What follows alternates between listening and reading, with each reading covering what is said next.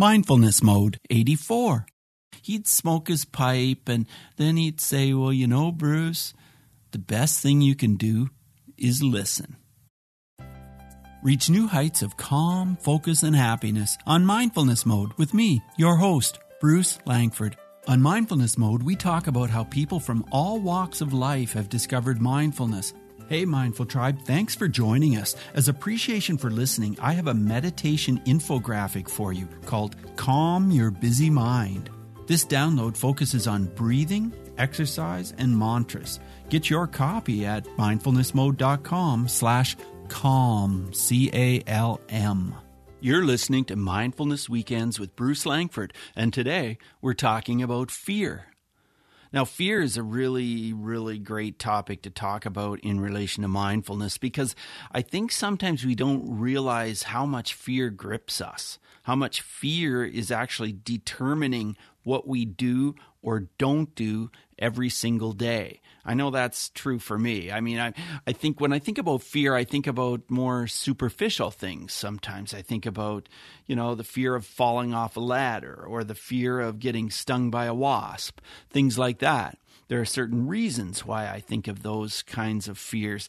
But really, probably what I should be more fearful of is the fear of what's holding me back. Like, what is holding me back in life? And what is, like, I was just thinking, you know, I usually interview guests and then I have my weekend show and I have guests on my weekend show. And then we talk about a topic and my guest makes comments and we talk about quotes. And I'm thinking, okay, well, maybe I have a fear to just just dig in and do my own weekend show without having somebody else on to chat with. I mean, as much as I like chatting with some of my friends and previous guests, it's always fantastic. But what would it be like to just do my own show? Well, I think that is a big fear because it's just me. And as I'll be talking about, there's that whole fear of perfectionists, that whole fear of exposing yourself. And you know, this week is a celebration because I just hit one hundred thousand downloads on Mindfulness Mode, and that is really exciting. But I think, oh, maybe I don't really allow myself to celebrate things like that enough, because I know I've hit other milestones and I haven't really said a lot about it. I think, well, you know, with a podcast, I'm here for you. I'm here to to. help you understand what mindfulness is. I'm here to give as much as I can, to give content, to give great interviews, to give as much as I can to you, the listener, Mindful Tribe. I really appreciate you for listening and for being part of the show. I mean, the only part of the show that really matters, because if you weren't listening to this show, it wouldn't even matter what I did, because the show is all about you, the listener. So I'm going to, to just talk about fear today on my own and uh, just face that fear of doing my own entire show by myself.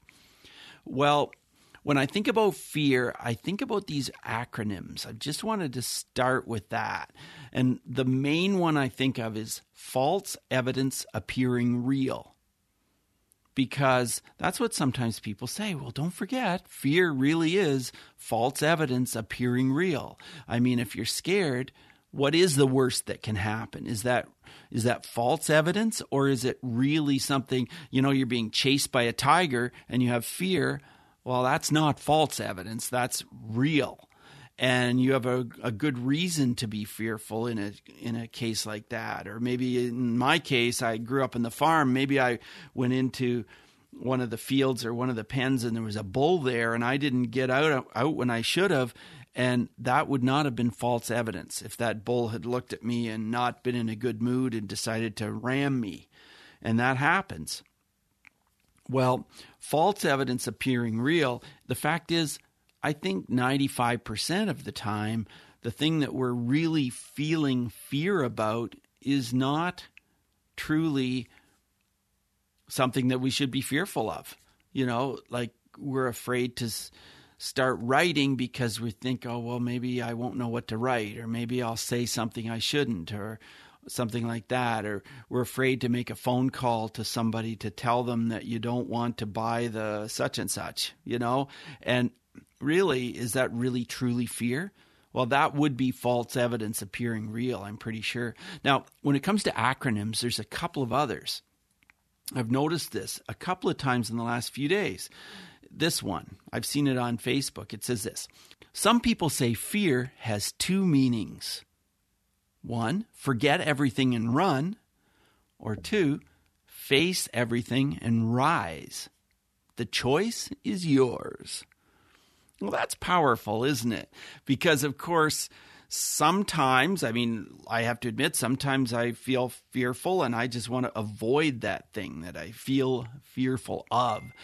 In teaching anti-bullying strategies, sometimes I do teach that, hey, you know what? If you're afraid you're going to be bullied by a certain person, maybe you should avoid that person. Maybe you should avoid the area where that person goes. So in my opinion, it's not always wrong to avoid the thing that we're fearful of. Sometimes it's just plain smart. It's a smart thing to do.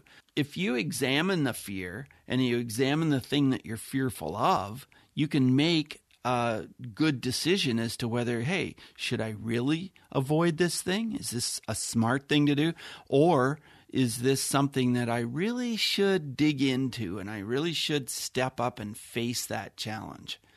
Well, fear is sometimes so deep-rooted. But when I think of fear, I, I want to go back to when I was about eight years old and I saw my dad painting a fence or a gate, and I and I just thought that looked like the coolest thing. I've mentioned this before in my podcast. And because of that memory and seeing how, you know, that white paint made that gate look amazing, I just fell in love right at that instant with the whole idea of painting a fence or painting a house or painting a room. I thought that was just a really cool thing. And so when I was fourteen years old, I, I, did a little bit of painting here and there, but my grandfather, my grandpa Milo, he decided that maybe he could use my help. In fact, he thought maybe I could really step up and do a whole lot of work, because he had this house. It was a big two-story house with white clapboard siding. That means just like boards that had been painted. And it was really looking rough because it needed a coat of paint, and he was not looking forward to it because, of course, he was my grandpa. He was older.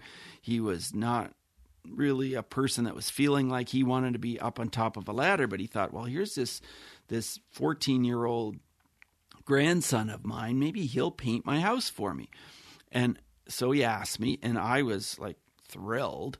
He said, yeah, that could be your summer job. You could ride your bike in here and you could paint every day. And, you know, like, so I thought this would just be the greatest thing. So, yeah, we lived about a mile and a little bit away from my grandpa, who lived in in the village of Kerwood in Ontario, Canada. And I lived out on the farm. So every day I would get on my bike. But the first day, you know, I rode in there and I was like so excited, loved riding my bike, loved feel, feeling the wind in my hair. And I got in there. The thing he said is, though, he said, don't come before ten o'clock in the morning.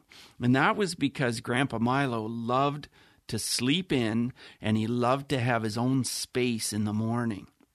So he loved to get up and he'd uh, go have his constitution and read the Reader's Digest. I know that. And then by ten o'clock, he'd be ready. So then I arrived at ten o'clock and he laid out the groundwork. He said, no, this is the way it's going to be.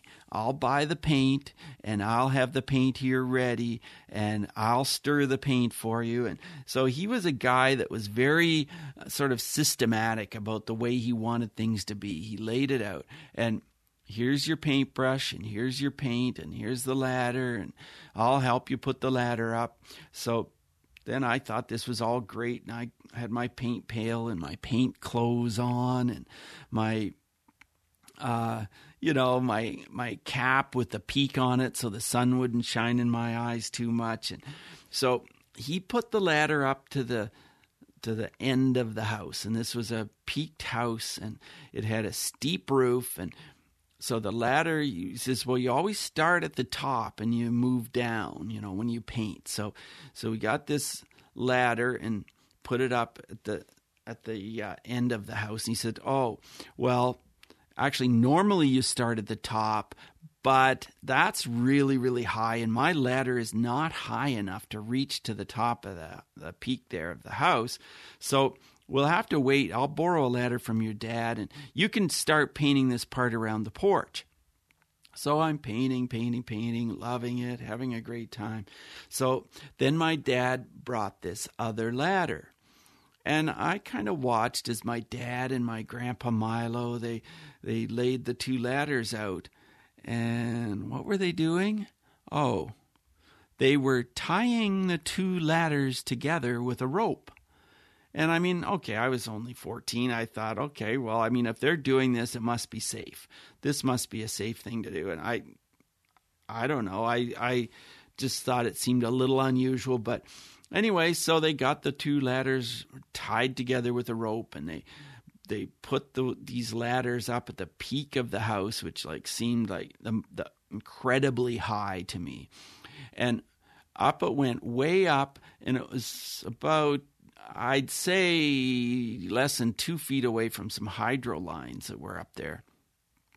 So anyway, I thought, okay, up I go, and I climb up, climb up. Well, I got to tell you, the ladder was springy. I mean, it was two ladders tied together, so it was kind of like, you know, walking on a trampoline as I walked up this ladder. And anyway, I got to the top of it, and I looked at these hydro wires, and I'm like, ah, you know, like, ah, now fear. Now talk about fear. I get up there, and I thought, man, I got to be careful, because, I mean, these are hydro wires, and I'm just guessing that I got to be pretty darn careful around these hydro wires, because they probably are carrying some pretty strong electrical current. And anyway, I was careful, and I, I was actually scared the whole time I was up there when the ladder was that close to the wire. And there you go. Fear served me well at that point, because, yeah, you wouldn't want to go up there and just go, oh, yeah, whatever, and, you know, accidentally bump into those hydro wires, because, yeah, that was a scary thing. That was scary for a good reason. So anyway, I painted and painted and painted, and then came down off the ladder, and we moved the ladder and painted some more, and everything was good. It was springy, but nothing happened. I didn't fall off, nothing like that. And so then, you know, I go up there another day, ride my bike in, you know, my grandpa Milo's there, and he's smoking his pipe, and he's packing all this tobacco into his pipe that, oh, everything he was doing seemed to have to do with that pipe. And it was, I don't know, I didn't know what that smell was at that time, but it was probably some kind of like brandy flavored tobacco or something. Not, I don't know anything about tobacco and the different flavors and stuff, but he had different flavored tobacco in his pipe, and he would smoke it. And, you know, that's just a memory that I have, the, the, the smell of the pipe smoke and everything. So then I'd go up there and paint some more. Well, I got there the one day, and it's like, okay, today you're going to be painting up there. I'm like, okay. Well, there was this porch that was just on the bottom half of the house. So that meant that the ladder had to be like really, really slanted out to go over the porch roof and then on up higher and higher and higher. And I thought, okay, well, I've been safe with all the other times. Everything will be fine. My grandpa was standing there, and he said, oh, yeah, you'll be okay. So here I went up the ladder, and my grandpa went back inside his garage to probably fix a, a toaster or something, which he absolutely loved doing. And I was up there painting. I was just getting started, and I, you know, tied, not tied, but I had my paint pail hanging up there on a wire hook, and I'm up there painting, and I'm painting, and all of a sudden I thought, ah, what's this? And before I could even think, the ladder just gave way at the bottom, and it, here I was just hanging onto the ladder, and it was going bump, bump, bump, bump, bump, bump, bump, bump, bump, bump, bump, bump, bump, bump, bump, because the the whole ladder was just sliding down the house. And I was hanging on for dear life and scared out of my mind, like, oh, man, but not really having enough time to think, you know, well, you know, what's going to happen? This is the end. Am I going to be killed? You know, I wasn't thinking thoughts like that. I was just like thinking, I'm hanging on. And I did hang on, and the ladder came to rest on the roof of the porch. And I was like, ah, I think like, man, I was scared. But it was, it's funny though, because, you know, when you don't really have that much time to think about how scared you are, then it all happens so fast. And And I'm like, ugh. And my grandpa was just like so matter of fact about everything. Like he wasn't into drama. And he, I think he just kind of came out later. It's like, oh, okay. Yeah. The ladder. So the ladder slid down, you know, like he wasn't, he wasn't uh, into making a big deal out of this. And so I didn't make a big deal out of it. But I, to this day, I still remember that feeling, that bump, bump, bump, bump, bump, bump, bump, bump of the ladder just falling. And me being on it, hanging on. Well, I think the thing about that fear is that, you know, it it did stick with me, but it didn't make me afraid to keep on painting or to go up into, you know, go up to another high spot or anything. And like I know then later I was doing some painting on another house, and this is when that fear probably could have helped me a little bit more, because up I went on the ladder and I looked up there, and I think I, I think I saw some activity up there at the top of the ladder, but I thought, yeah, it'll be okay. Just do it. You know, just kind of, yeah, I, I live on, I lived on a farm, you know, four brothers. I've mentioned that before. And one of the things you did not do is you did not show your fear. In most cases, because if you did, you can imagine, you know, your brothers would make fun of you, and my brothers would make fun of me. I mean, it's just, you know, it's sort of a rite of passage, I think, just the way it was. And so for the most part, if we were going to do something, or if we were supposed to do something where we had fear, then we just did it. We just kind of jumped into it and did it. And so up I went on this ladder this other day. Uh, and like when I said I saw some activity up there, I'm talking I saw some flying type of insects, you know, whatever. So I climbed up, halfway up the ladder, I stopped. And I looked up there again, and I'm like, is that like some kind of a nest up there? I'm like, oh, well, I'm sure if I leave them alone, you know, I'm sure if I just don't bother them, you know, I'm just going up there to paint. I'll just kind of, you know. And it, probably at the time I was like fifteen or something, or sixteen, I don't know. So anyway, I keep going up the ladder, and I dip my brush in my paint, and I'm like feeling good. I'm going to make this place look brand new, and it's going to look amazing and all this. And I start painting, and all of a sudden, zap, zap, zap, buzz, buzz, buzz, buzz, zap, zap, zap. And well, ouch. I got stung on my face. And I don't know if they were wasps, if they were hornets, if they were some kind of bees, whatever they were, they stung me on my face. And one of them stung me right on my lip. Well, so I came down the ladder, and by the time I came down the ladder and got my paint pail and my paint just like safe sitting down somewhere, my lip was expanding. And expanding and expanding. And I had this honking huge lip. And I'm going, oh my, like, and I don't even know if I realized how big it was, except that I could feel it. Like I could feel that it was like not feeling right. It was feeling weird. And so I, I think I went in and I, inside the house, and I looked in the mirror, and I'm like, oh my.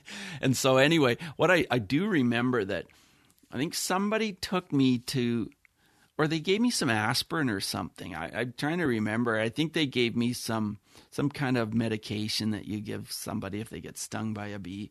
And uh, so they gave me this. I think I think actually I went to the doctor. I, I think I did go to the doctor, because this thing, like it just...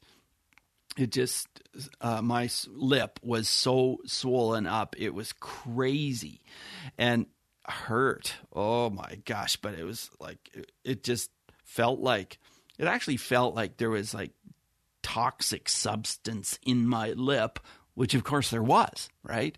This substance was definitely toxic to me, and it was definitely in my lip, and it was not going anywhere. And so for several days, I had to keep taking this medication, and it did reduce the swelling a bit, but it was...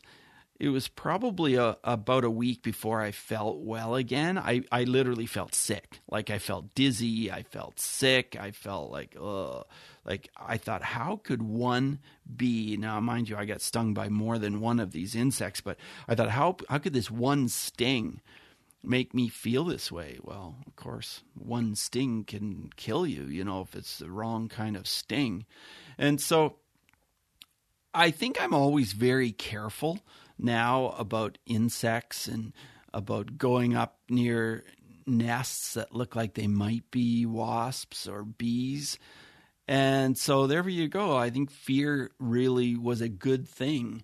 So painting that house for my grandfather, you know, I had a lot of fears that kind of grew out of doing that, you know, falling off that ladder, you know, the the insects, the wasps, the electrical lines up there.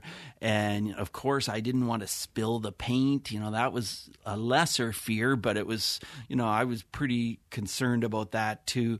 And so I had all these fears, but my grandpa really helped me because he gave me advice.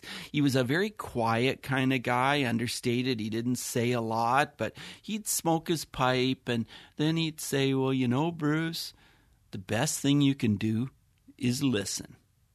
He says, listen a lot more than you speak. That advice will keep you on the straight and narrow, he'd say. And he didn't say it just once. He said it enough times that I still really remember Grandpa Milo saying, the best thing you can do is listen. And that's what people say about my interviews, is that I really listen to the person I'm interviewing, and I think that's totally important. You know, you have to listen and respond and listen and respond.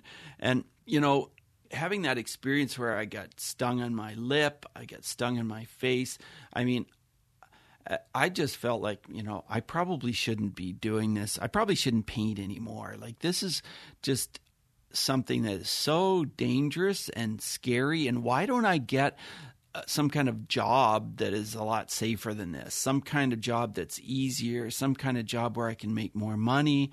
And, well, I I thought about his advice, and as I sit here today sitting in the oak chair he gave me when he was when I was fourteen years old, he gave me this oak chair, and it's like a an executive's chair because he got it from a bank where he helped them out at the bank, and they had this chair. And, you know, I just think about his advice so much that he's he just had these really strong beliefs about being honest and being just being real, being the person you really are, the person you're meant to be. And it wasn't that he talked about that a lot. It was more that he was that person, and he he just he just was who he was, and he didn't try to pretend, or he didn't uh, try to he didn't tell stories that weren't true or anything like that. He just was the person he was, and I really learned a lot from that summer being with Grandpa Milo, and, you know, having lunch with him every day and showing up at ten o'clock. And then about five, I would be all finished, and he'd say, okay, see you tomorrow, Bruce. And I think he was really happy to bond with me, and I was really happy to have that summer job. I mean, it was it was a fantastic memory. And when that house was finished, I'm telling you, I stood back and I looked at it and I thought, wow. Like, that was a lot of painting, but does it ever look good, and uh, am I ever proud of what I've achieved? So fear could have really stopped me in my tracks, and I could have said, no, I'm not finishing it, I'm not doing anymore. But even years later, because I embraced that fear and just moved into it and did did the stuff, I think that's the same advice I would give anybody now. If you're facing something that you're scared of, like, just think of it assess whether that's something you really want to do, whether it's important to you, whether it has meaning for you. And if you think it feels right, just jump in and just move forward with the end in mind. That's what I think. That's my little my little chat about fear. It's been great being here with you, and thanks again for your downloads on Mindfulness Mode, because it means so much that I can get my message out there and share it with you. So thanks again, and have a wonderful weekend, and bye now. Thank you so much for joining us today on Mindfulness Mode. For insightful blog articles and show notes for every episode, check out mindfulness mode dot com. If you've enjoyed this podcast, you could help us out by clicking on the iTunes link on our website and leave a rating and review. Till next time, Mindful Tribe, use what we've learned today to reach new heights of calm, focus, and happiness. Stay in the mode.